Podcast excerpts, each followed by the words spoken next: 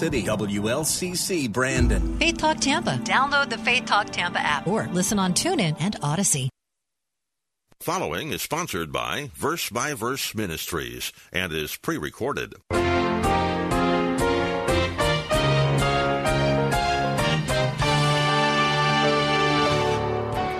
Every child knows that a, that a couple has problems. You're not going to hide problems from your children, but what they need to see is that you solve your problems in a biblical fashion. That when dad yells at mom or mom yells at dad, they ask each other to forgive them. They let the Word of God deal with them, and they are responsive to that. You see, this way they will be prepared to leave and cleave because they have seen your example. Hello, welcome to Verse by Verse. Pastor teacher Steve Kreloff of Lakeside Community Chapel in Clearwater, Florida, is our teacher. Now, before you get any funny ideas about what Pastor Steve is teaching, let me make something clear, and you'll get a more thorough explanation as our class goes on. Pastor Steve is not advocating husbands and wives yelling at each other. But it does happen, and it's important that our children see how we deal with our disagreements, especially our strong disagreements because someday they will be married. And if they don't have our example of how to deal with conflict, they will be poorly equipped to deal with their own inevitable marriage conflicts. Yes, it's distressing for youngsters to see their parents having disagreements, but if you handle your disagreements in a godly fashion, it is a great teaching moment. Today, Pastor Steve is concluding his message on the basics of the biblical family. We are early on in our Biblical Family series, and we hope you can stay with us for the entire series. Verse by Verse Ministries is an outgrowth of Pastor Steve's more than 25 years of expository teaching at Lakeside. Later in the program, we'll tell you how you can get in touch with us. But now, let's get ready for class to begin.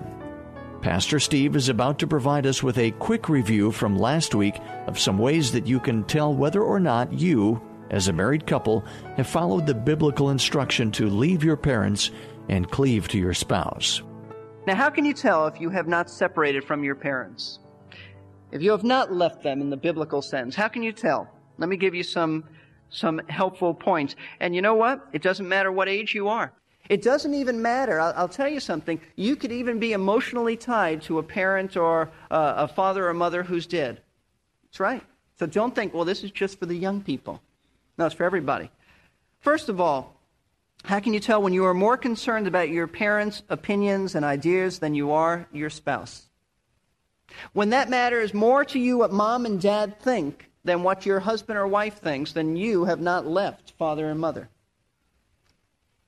Secondly, when you are still emotionally tied to your parents, maybe even through bad attitudes that never were resolved. If they're alive, you need to go and resolve them. There are some people who are just tied, they are emotionally tied. We use the expression, never cut the apron strings. Third way you can know when your parents' concerns come before your spouse. What your parents want more important than what your husband or wife wants, then you've not left. Another way you can know when pleasing mom and dad is more important than pleasing your spouse. You want to please them so bad. It really doesn't matter what your, what your spouse says. You just want to please your spouse, uh, please your mom and dad. And this is one that can be very convicting. When you enjoy the companionship of your parents over your spouse, that one can hurt. When you, re- you enjoy, I'm not saying you should enjoy getting together with them, but when you enjoy uh, getting together with them more than you enjoy getting together with your husband or wife, then you've not left your father and your mother. The best thing that parents can do for their children is just prepare them to leave, prepare them to cleave. Don't center life around your child. I think that Christian families are so guilty about this. We never do anything, uh, or let me put it in a positive way. We always do everything together as a family. And I say that's ridiculous. You shouldn't always do everything together as a family. When do you leave the children and do something together as a couple? And I want to say to, to, to young people here, you can help your parents by, by saying, You go out tonight. We'll take care of everything. Now, would that be refreshing? The best thing that a child can, can do for his parents is say, We'll take care of things. We want you to get away. We want you to go out tonight. We want, even, even if you can't afford, just go to the mall. Just be together. Hold hands and, and walk through the mall. We'll take care of the dishes. We'll take care of things. See, parents, prepare them to leave and cleave. Don't, if you center life around the child, you will cripple him emotionally. And there are many Christians who have done that to their children, where their children can't function apart from calling mom and dad every day. Another thing you can do is give your children the example that they, they need of a mom and dad who love each other and a mom and dad who show their children how they solve their problems. Every child knows that a, that a couple has problems. You're not going to hide problems from your children, but what they need to see is that you solve your problems in a biblical fashion. That when dad yells at mom or mom yells at dad, they ask each other to forgive them. They let the Word of God deal with them and they, they are responsive to that. You see, this way they will be prepared to leave and cleave because they have seen your example. And so that, that young man who gets married now knows how to lead his wife because he's seen his father lead his mother. And he knows how to make decisions for himself because he, he has seen his parents make decisions. And he knows how to, uh, uh, to let his wife be his helper, not his mother anymore. And, and the daughter, that young lady, now has seen an example so she does not depend upon her parents for guidance and for help and for companionship anymore. Now it's on her husband. You know, comedians often make jokes about their mother in law jokes, of which I never have a mother in law joke. never. Never. You know why I think comedians do that? Because that's the only safe relationship that they can joke about. The, the problems are usually not between um, a mother in law. Conflicts often arise between a mother holding on to, with one arm of her son and the wife holding on to another arm and pulling this young man apart. And I think it's just too close to home for them to make mother jokes well, they make mother in law jokes. That's not where the problem usually lies. And a husband needs to be clear that his new relationship is the priority, that relationship with his spouse. As parents, we need to view our children as on loan to us, not permanently. It's just temporary that they're in our home, and, and our job is to prepare them for life outside the home to leave and enter a permanent relationship. Now, let me ask you a very penetrating question. If you didn't have children, I say this to all the married couples, especially those who have children. If you didn't have children, what kind of a life would you have with your spouse? If you didn't have children, what kind of a relationship with you with your spouse would you have? Is it the only thing that keeps you together? These children ought not to be.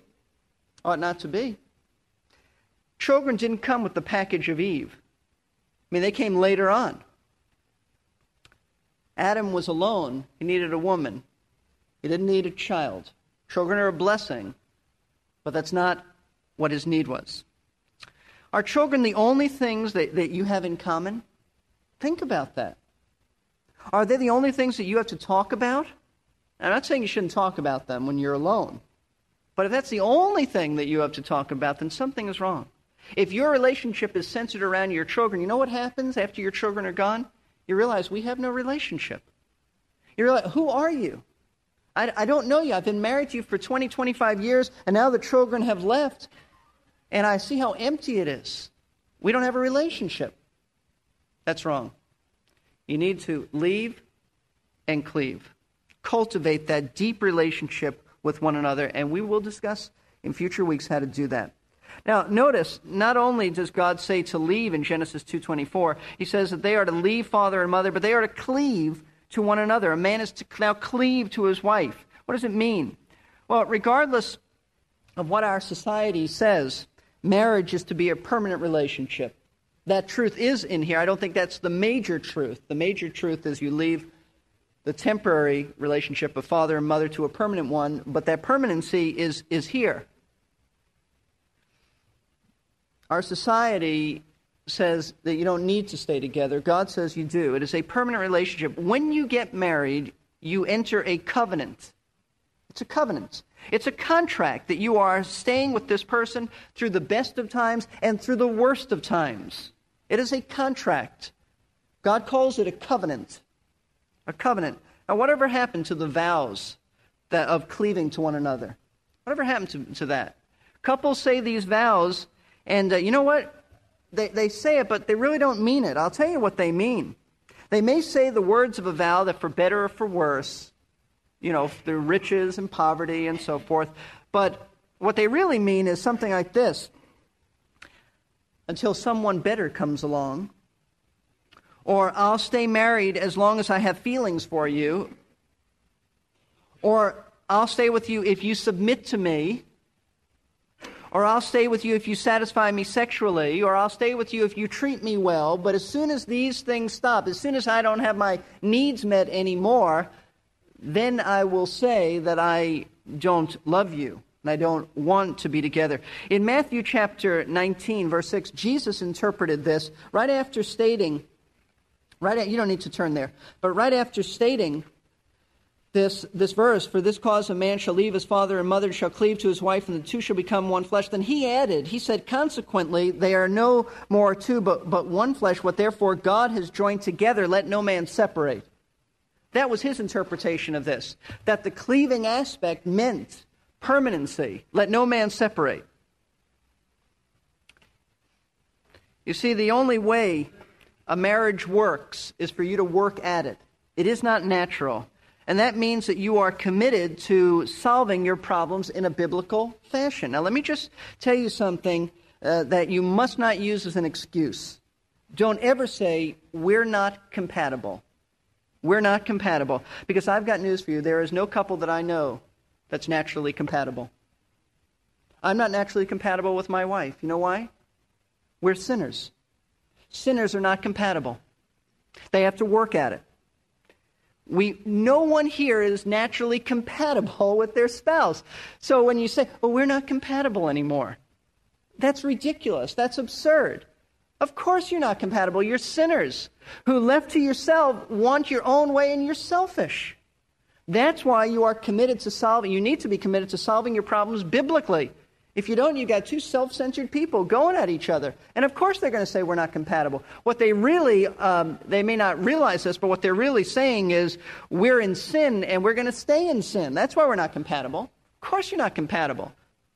So I just want to take every excuse away from you. Not compatible? I wish I had a nickel for every time I've heard someone give that as an excuse for ending a marriage.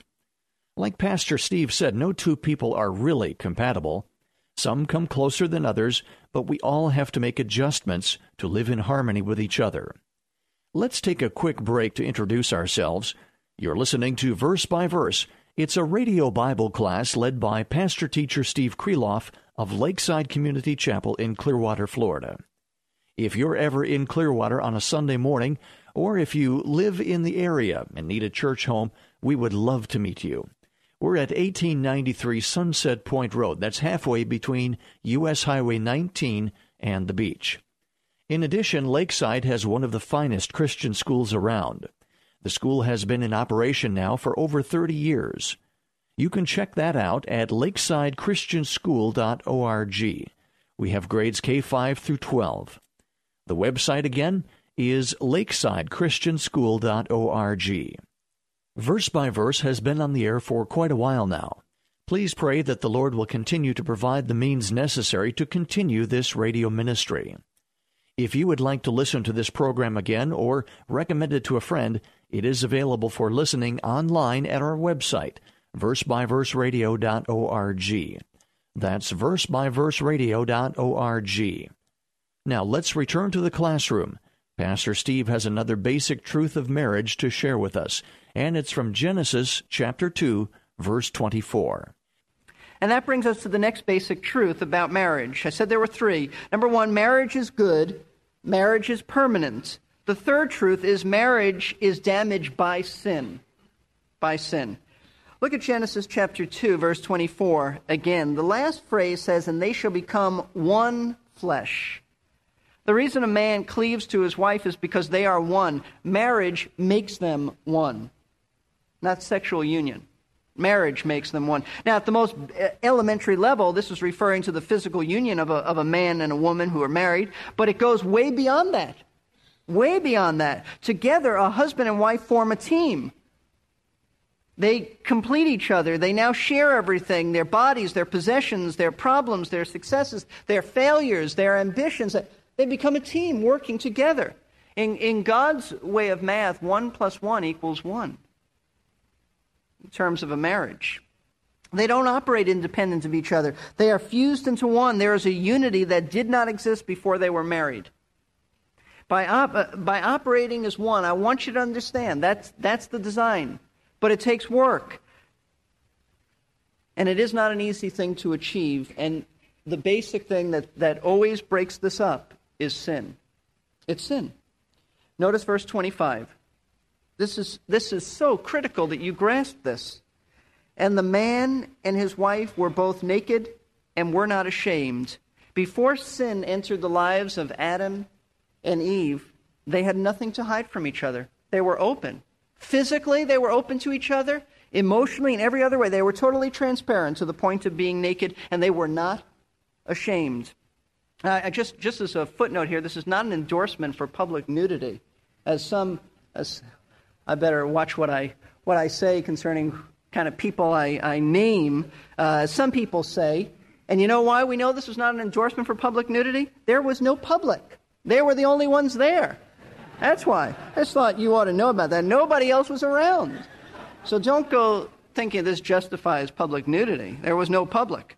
But notice what sin did to them. After they fell, if you turn over to chapter 3, verses 6 and 7, when the woman saw that the tree was good for food and that it was a delight to her eyes, and that the tree was desirable to make one wise, she took from its fruit and ate, and she gave also to her husband with her, and he ate. Then the eyes of both of them were opened, and they knew that they were naked, and they sewed fig leaves together and made themselves loin coverings. Now, usually when we read this, all that we're conditioned to think about is, aha, the blood. God was saying about the blood. I don't think that's the major point here to, to grab hold of. The point is, as soon as they became sinners, they tried to cover up, and they did cover up from each other. Not only did they hide from God, and says that in verse 8 that they hid from God, but now they were hiding from each other. Before they were open, they were honest, they were transparent. Now they began to hide from each other. You see that oneness and openness and sharing they had experienced before sin was destroyed. And I want you to know that's the same thing today. Sin is still the one thing that prevents couples from experiencing oneness. It is always sin. It is always sin. The only thing that keeps you from having a wonderful marriage is sin. Is sin. Now there's no good communication. Now there's no openness. In fact, it was Eve who, it was Adam who said, "The woman you gave me, he's, he's shifting the blame," and that's what couples do today. If I didn't have this woman, I'd have a successful marriage. If I didn't have this husband, I could get along well. It is sin that wrecks marriages. Understand that.